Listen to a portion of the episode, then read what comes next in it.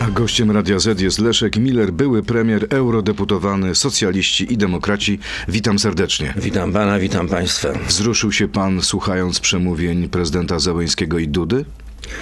Były takie fragmenty, które poruszały serca, jak sądzę, wszystkich e, Polaków. Który najbardziej? Ja tym bardziej, bo ja mam e, rodzinę na Ukrainie, e, a moja wnuczka jest pół Ukrainką, pół Polką, więc z tymi treściami ukraińskimi mam do czynienia codziennie.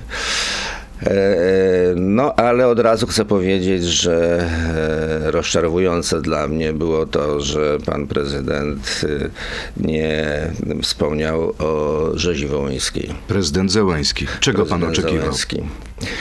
Pomyślałem sobie, że to jest wspaniała okazja, żeby prezydent Załęski przeprosił za tą zbrodnię, jakże okrutną, co więcej, zbrodnię, która mm, nie ma e, żadnej e, kontynuacji w tym sensie, że e, kości tych okrutnie pomordowanych leżą na polach pszenicy w lasach i nawet nie ma zgody władz ukraińskich na ekshumację. Jak pan myśli, dlaczego te słowa nie padły? Myślę, że dlatego nie padły, iż ani e, władze e, ukraińskie, które reprezentuje pan Załęski, e, ani społeczeństwo ukraińskie nie jest gotowe do zmierzenia się z tym problemem, bo to jest zbrodnia, która w uchwale polskiego Sejmu została określona jako ludobójstwo. Gdyby pan był dzisiaj premierem polskiego rządu, naciskałby pan na Kijów w tej sprawie?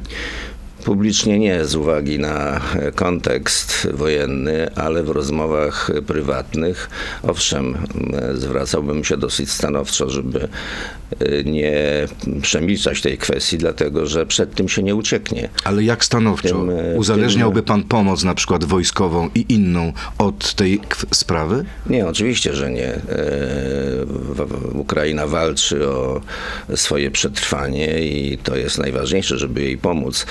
Natomiast są różne możliwości, żeby w normalnych rozmowach w cztery oczy e, rzecz całą wspomnieć. Tym bardziej, jak już wspomniałem, od tego się nie ucieknie. W tym roku jest, będzie w lipcu 80. rocznica tych krwawych e, wydarzeń, żeby nie wiem kto chciał przykryć to nawet najpiękni- najpiękniejszymi słowami, to ta rzeczywistość, z tą rzeczywistością będziemy mieli do czynienia. Pytanie, czy wrzucanie albo nacisk na ten temat nie służy dzisiaj interesom Moskwy?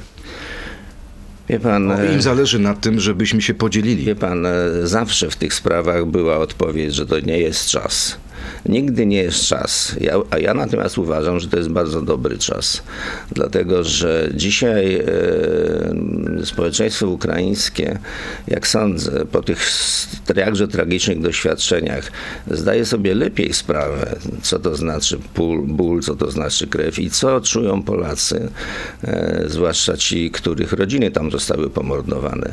Więc takie oczyszczenie właśnie w tym momencie, w tym czasie miałoby bardzo głęboki sens. No pytanie, czy może sobie na to pozwolić dzisiaj prezydent Zełański, który sam oczywiście nie jest przedstawicielem tej tradycji zachodniej Ukrainy, ale przecież najdzielniejsi żołnierze walczący z Rosjanami dzisiaj walczą często pod flagą banderowską. No widać wyraźnie, że nie jest w stanie i nie może sobie pozwolić, bo gdyby tak zakładam, bo gdyby mógł, to by to zrobił, ale jak już wspomnie, pan wspomniał o banderze, ja pamiętam jak kilka lat temu e, Jarosław Kaczyński powiedział, że e, e, Wy do Ukraińców powiedział, wy z banderą do Unii Europejskiej nie wejdziecie. Miał rację? No oczywiście. Panie premierze, e, premier i prezydent rozmawiali też e, z prezydentem Zełańskim o ukraińskim zbożu. Ponoć znaleziono rozwiązanie tego problemu. Domyśla się pan, co to może być? Bo raczej chyba nie wprowadzenie ceł, bo na to Unia nie wyraziła zgody. Trudno mi powiedzieć, ale ja bym szukał przyczyn nie w Unii, tylko tu w Polsce. Dlatego, że zakładam, że być może jesteśmy w przededniu jakiejś kolejnej wielkiej afery. Bo trzeba przecież zadać pytanie, a jakie spółki, jacy prywatni odbiorcy e, skorzystali na tych transakcjach, to znaczy skupowali to zboże nie po to, żeby je przekazać do Afryki, tylko żeby po to, żeby, po to, żeby sprzedać na polskim rynku. Ale co pan sugeruje, panie premierze, że rząd Prawa i Sprawiedliwości nie interweniował w tej sprawie, bo ktoś na tym robił interes? No myślę, że to wystarczająco powiedział pan Kowalczyk. Powiedział, że wie, y, kto na tym zyskał, tylko nie może powiedzieć. A pan wie, kto na tym zyskał? Jacy biznesmeni, jakie firmy? Nie, nie wiem, ale w imieniu opinii publicznej domagam się, żeby to ujawnić. To znaczy, żeby podać, jakie spółki kupowały to zboże, ile na tym wszystkim zarobiły i z kim politycznie te spółki są związane. Bo wie pan, co mówi wiceminister Janusz Kowalski, że y, to spółki związane z działaczami PSL-u. No to niech ujawni, czy rzeczywiście PSL. Wie pan, to obojętne, z kim są te spółki po, powiązane, ale opinia publiczna ma prawo wiedzieć wszystko na ten temat. Tym bardziej, że mamy kolejny e, bardzo zapalny punkt w relacjach polsko-ukraińskich. Czyli wina leży po polskiej stronie, nie po stronie na przykład Unii Europejskiej, która nie reaguje. Y, Minister Kowalczyk, kiedy wczoraj składał oświadczenie, mówił, że odchodzę dlatego, że Unia nie chce się zgodzić na wprowadzenie ceł. No ale Unia to również komisarz e, unijny, pan Wojciechowski, członek Prawa i Sprawiedliwości. No to pan minister Kowalczyk nie mógł zadzwonić do swojego kolegi i porozmawiać i ewentualnie podjąć działania interwencyjne. Pan jest- zna mechanizmy. Komisji Europejskiej. Myśli pan, że to jest takie proste? Dzwoni minister z rządu krajowego do komisarza, który reprezentuje całą Unię i załatwia sprawy? W każdym razie rozpoczyna załatwianie sprawy, ale ja zwracam uwagę, że jakiś czas temu, właśnie chyba z ramienia PSL-u, zgłoszono ustawę do Sejmu, która miała wprowadzić ograniczenia w tym imporcie, chyba wprowadzić jakieś e, koncesje czy, czy, czy, czy jakieś bariery ochronne. I ta e, ustawa została schowana do biurka pani marszałek Sejmu i tam sobie spokojnie leży. A jak pan ocenia samego komisarza Wojciechowskiego? Spotykacie się gdzieś na korytarzach, e, może nie parlamentu, ale w innych instytucjach unijnych w Brukseli? No ja znam pana Wojciechowskiego jeszcze z czasów e, dawnych, z, z PSL-u. Razem byliście w jednym rządzie, tak? Czy popieraliście ten sam rząd? Tak, tak, tak. Jak, On popierał pański. Jak, jak PSL był z nami w koalicji, no to przecież Wojciechowski był działaczem PSL-u. No to był e, taki bardzo spokojny, rozważny, ale myślę, że bardzo prawicowo nastawiony. Ale co, działacz. teraz jest za spokojny? Powinien uderzyć pięścią w stół, powiedzieć, kochani, tracimy znowu, chociaż tak bardzo pomagamy Ukrainie? Pan Wojciechowski publicznie mówi, że wykonał wszystko, co. No właśnie, miał że załatwił mnóstwo pieniędzy dla Załatwił rolników. mnóstwo pieniędzy, że mógł zrobić to, co trzeba było zrobić, ale ja wracam z uporem do tego wątku. Wina nie leży w Brukseli, wina leży w Warszawie e, i trzeba odkryć te wszystkie mechanizmy, które spowodowały, że zboże, które miało przejść tranzytem przez Polskę i zasilić obszary głodu, na przykład w Afryce, zostało po drodze przechwycone i prawdopodobnie sprzedane z ogromnym zyskiem. Czyli za wszystkim, jak zwykle, stają pieniądze. Tak jest. I poznajmy tych, którzy się obłowili na tym procederze. A myśli pan, że, przepraszam za wyrażenie, obłowimy się też na odbudowie Ukrainy jako Polska? Możemy na tym coś zyskać? No, to będzie wielki plan budowy oczywiście po, po, po, po zakończeniu wojny i dobrze byłoby, gdyby polskie przedsiębiorstwa, polskie e, spółki e, tam się umiejscowiły. Nie wiem, czy wczoraj podpisano w tej sprawie jakieś wiążące dokumenty. bo- Podpisano. Nie znamy ich szczegółów, ale podpisano. No ale słyszałem, że podpisano memorandum i jakiś list intencyjny, ale dotyczący głównie spraw zbrojeniowych, a nie tego rodzaju, o których tu Ale nie chcę tutaj niczego przesądzać. Mam nadzieję, że coś podpisano. No to teraz y, krótka piłka. Y, proszę odpowiedź tak albo nie. Łyk herbaty przed odpowiedzią. Jak opozycja się nie ogarnie, to przegra wybory. Tak czy nie? Tak. Lewica to już nie jest moja bajka, zagłosuję na platformę. Jeżeli nie będzie jednej listy, to tak. Hołownia powinien uznać przywództwo Tuska. Tak czy nie? Tak. Putin nie dotrwa na Kremlu do końca roku. Tak czy nie? Nie. Zanim przejdę na emeryturę, jeszcze czymś zaskoczę. Chciałbym. Leszek Miller być może zaskoczy nas w drugiej części naszej rozmowy. Przechodzimy teraz do internetu na Radio ZPL, Facebooka i YouTube'a. To jest gość Radia Z. No to y, o czym pan myśli? Proszę zdradzić. Może pan zmieni decyzję i nie przechodzi pan na emeryturę. Wie pan, mój przyjaciel zawsze mawiał, że życie jest debiutem, że my zawsze debiutujemy. Nawet śmierć jest debiutem, więc może będę miał jakiś udany debiut jeszcze. I na przykład ten debiut będzie polegał na tym, że wystartuje pan do Sejmu? Do Senatu? Nie, nie, nie. Ja już kiedyś y, pana zapewniałem, że y, nie. Ale nikt to nie wierzy. No wiem, że nikt w to nie wierzy. Nawet jest mi przyjemnie, wie pan, jak słyszę. Nie no, panie Leszko, no przecież, e, przecież pan zawsze był w polityce, więc do końca życia będzie pan w polityce. W pewnym sensie oczywiście tak, bo przecież ja nie zmienię e, twarzy, głowy i tak dalej, i tak dalej. Ale mm, uważam, że już to, co mogłem zrobić, to zrobiłem. E, W tym roku za chwilę, za chwilę 16 e, kwietnia będzie dokładnie 20 lat, e, kiedy razem z panem Cimosze, Cimoszewiczem podpisaliśmy traktat akcesyjny. No, widziałem billboardy na ulicach Warszawy. To pana sprawka? Czy ko- koledzy panu zrobili taki prezent?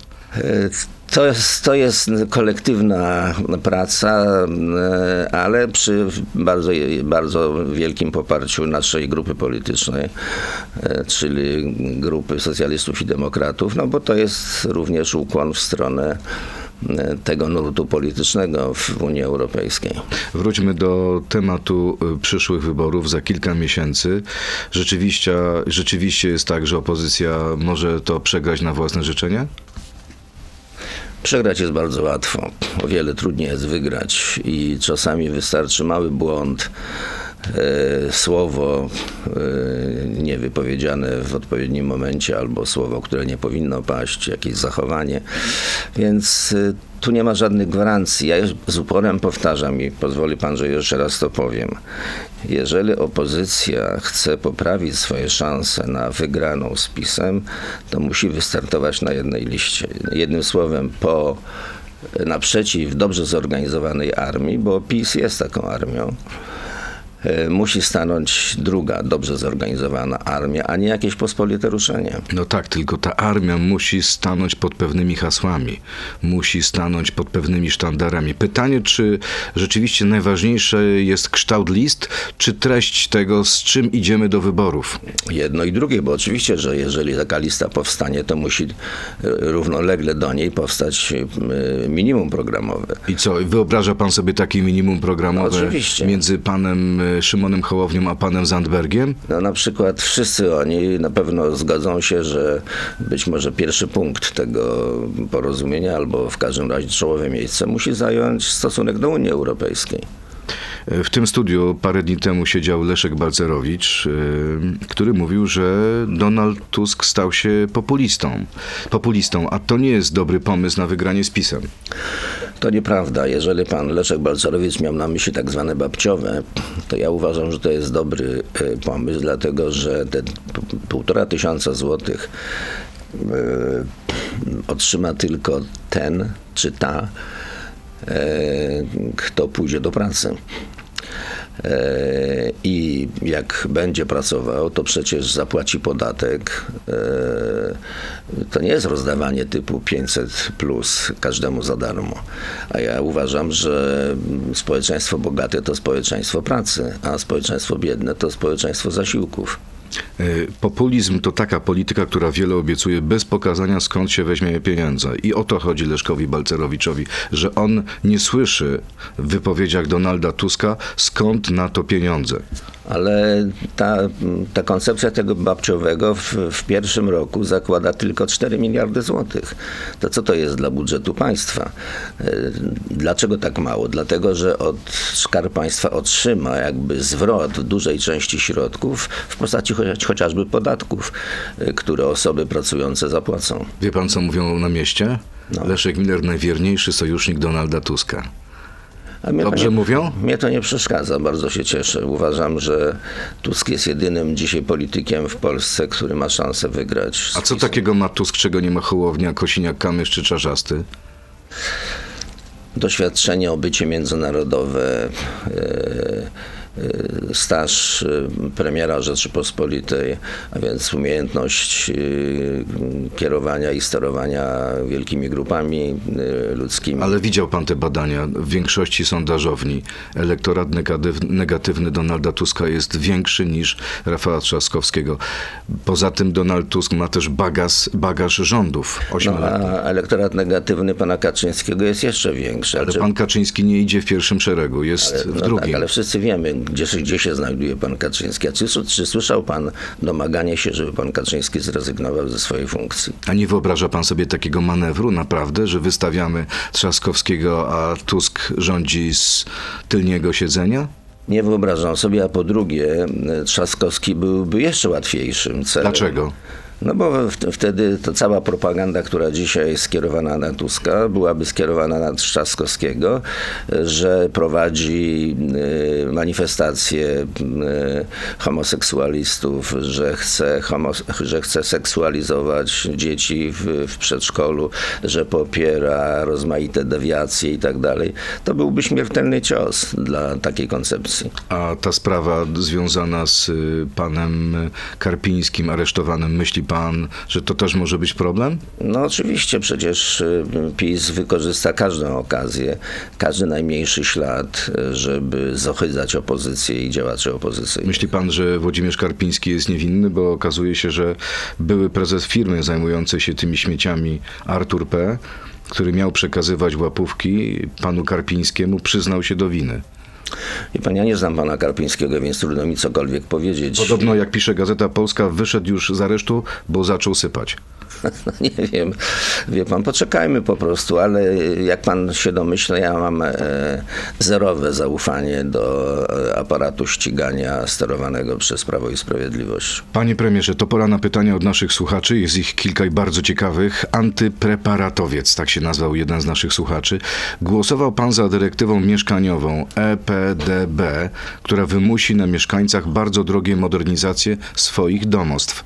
Czy uważa pan, że Polacy sobie dadzą z tym radę? Dadzą sobie radę, dlatego że będą szły za tym duże dotacje zarówno z budżetu państwa, jak i unijnego. A jeżeli sobie uzmysłowimy, że 2 miliony polskich domów nie ma żadnej izolacji cieplnej, to nie można tego dalej tolerować. Czyli pan tutaj daje gwarancję, że nie będzie żadnego nieszczęścia za 5-10 lat? Jeżeli polskie państwo będzie dobrze zorganizowane i przejmie się tą sprawą, to tak. Kolejne pytanie, czy aktywna romantyczna polityka PiSu względem Ukrainy da Polsce szansę na setki miliardów dolarów z drugiego planu Marszala na odbudowę Ukrainy? Czy może Stany Zjednoczone zdecydują inaczej? No już o tym mówiliśmy, więc to, że Stany Zjednoczone będą e, preferowane, e, to jest oczywiste, chociażby biorąc pod uwagę stopień zaangażowania finansowego, ale gdyby Polska była na drugim miejscu, jeżeli chodzi o możliwość e, robienia tam rozmaitych biznesów, to byłoby świetnie. Ale czy my mamy kapitał? Niemcy mają wielkie pieniądze, Chińczycy chcą też wejść na Ukrainę. Jak sobie z nimi poradzić, jak konkurować? No, wie pan, jeżeli dalej będzie taka polityka wprowadzona w stosunku do Unii Europejskiej, gdzie pieniądze dla Polski są zamrożone, no to nie, nie wróżę tutaj Czyli sukcesu. pana zdaniem tutaj decydujące będą relacje Warszawa-Bruksela, a nie. Warszawa-Kijów? Oczywiście, znaczy Ki- Warszawa, Kijów w tym sensie, że trzeba będzie uczestniczyć w rozmaitych przetargach, trzeba będzie wiedzieć, czego Ukraińcy chcą i tak dalej, ale jeżeli chodzi o finansowanie, no to Bruksela tu byłaby bardzo dobrym partnerem. Y, Wolność słowa. Głosował pan za zakazem sprzedaży aut spalinowych od 2035 roku. Czy nadal jest pan właścicielem kilku aut spalinowych, w tym Audi S8 z 4-litrowym silnikiem V8?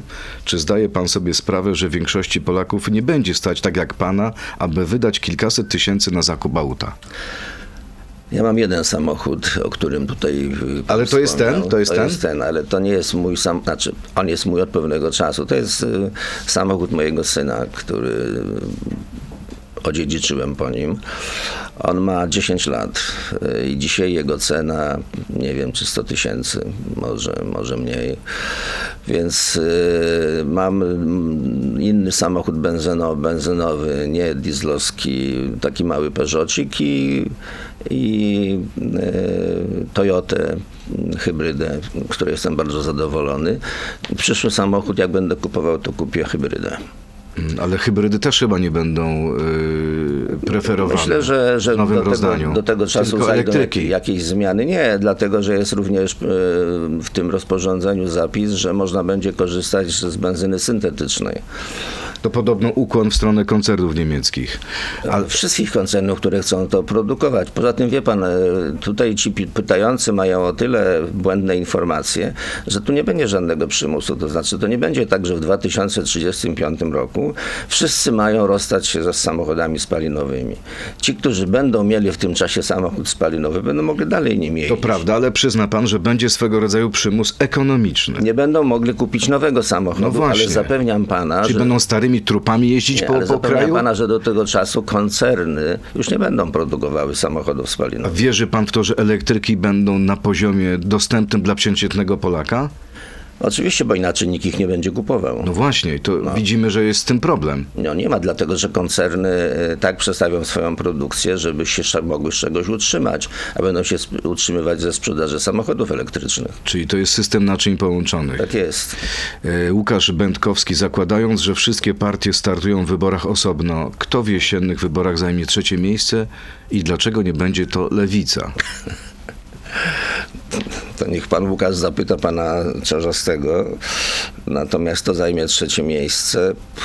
Ja bym chciał, żeby zajęła lewica, ale nie wiem, może, może Hołownia trzecie miejsce, może, A Konfederacja? może Konfederacja trzecie miejsce właśnie. A co pan myśli o Konfederacji? Leszek Balcerowicz mówi, że to w niej jest najwięcej akcentów liberalnych, wolnościowych. Pan jak rządził też uchodził za liberała. No, socjalliberała, ale ja mogę powtórzyć, że ja uważam, że aby dzielić, sprawiedliwie dzielić, to najpierw trzeba wytworzyć. To znaczy sfera wytwarzania, sfera produkcji nie może być traktowana jako coś złego i najlepszy układ to jest e, tak dla gospodarki rynkowej i nie dla społeczeństwa rynkowego. Hasło jeszcze z moich czasów, kiedy ówczesna lewica wygrywała wybory we wszystkich krajach Unii Europejskiej. Ale to było bardzo dawno temu, jeśli chodzi o Polskę. Dawno temu. Dawno temu, ale było. I można do tego wrócić z powrotem. A propos dawnych czasów, dwa pytania. Chce pan rozliczać pisowców, a kto pana i pańskich kolegów z PZPR-u rozliczy za wspieranie systemu, który zniewolił Polaków? Ja byłem rozliczany w wielu wyborach i to rozliczanych nie przez żadne instytucje, a przez wyborców, przez Polaków. Więc jestem wielokrotnie rozliczony.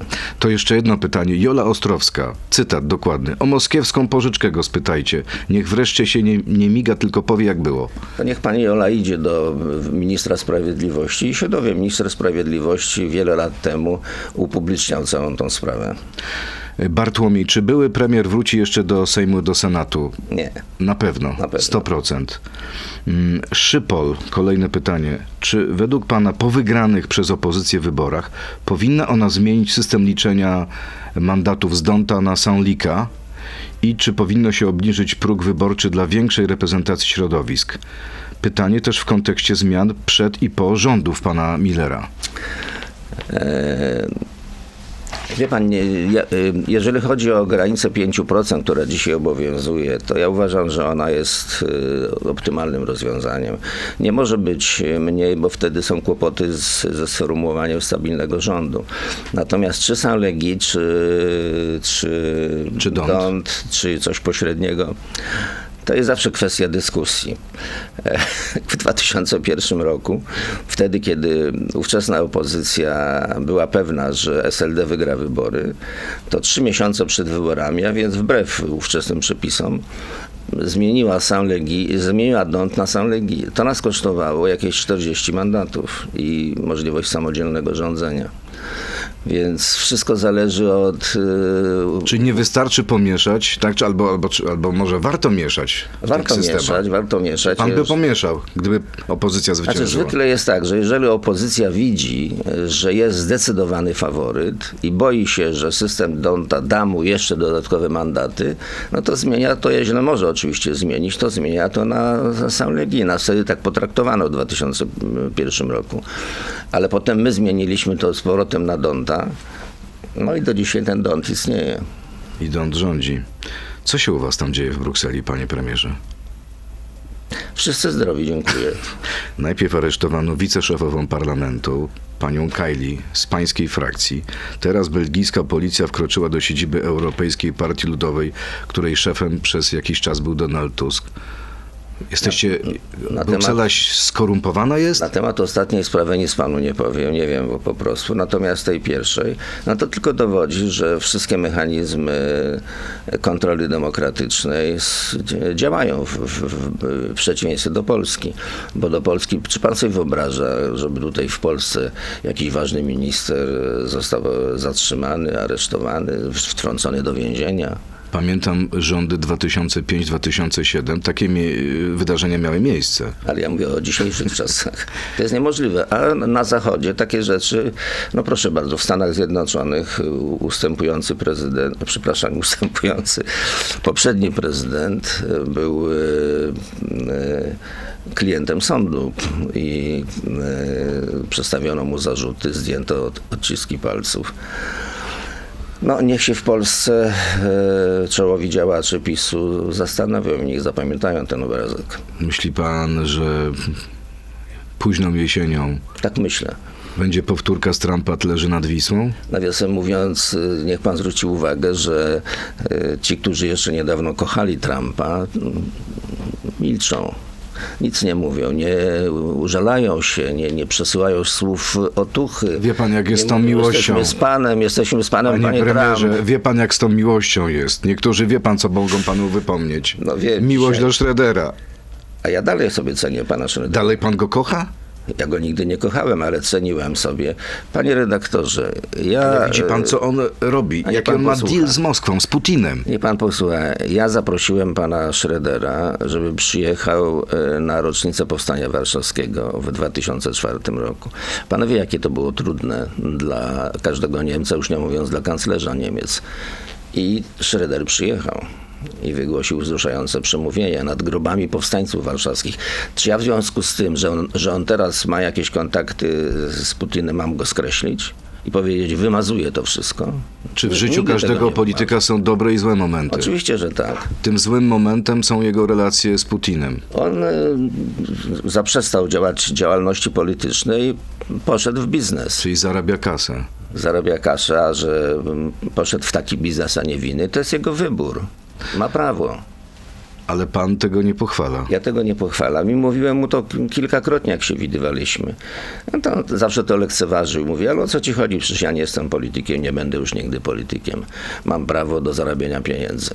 A pan myślał o takiej keszyzacji politycznej? masz wrażenie, że się do tego nie nadaje. To znaczy, że e, jakaś taka działalność e, gospodarcza, gdzieś e, działalność na pograniczu ekonomii i tak dalej. Czyli tak dalej. biznes to nie pańska działka. Biznes to nie moja działka, ja się tego nie nadaję.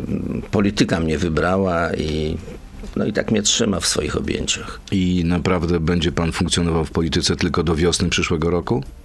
Nie no, wie pan, będę funkcjonował w polityce w tym sensie, że będę dalej byłym premierem. Jak pan będzie, mnie zapraszał jako byłego premiera, to zawsze chętnie przyjdę. To jasne, ale mówię o starcie. Mówię Nie, nie, nie, naprawdę, polityce. naprawdę uważam, że, że wystarczy, że dosyć, że no chyba, że coś takiego zdarzy, nie wiem, no. To Chyba, że Donald Tusk poprosi. Nie, już rozmawialiśmy z Donaldem Tuskiem na ten temat.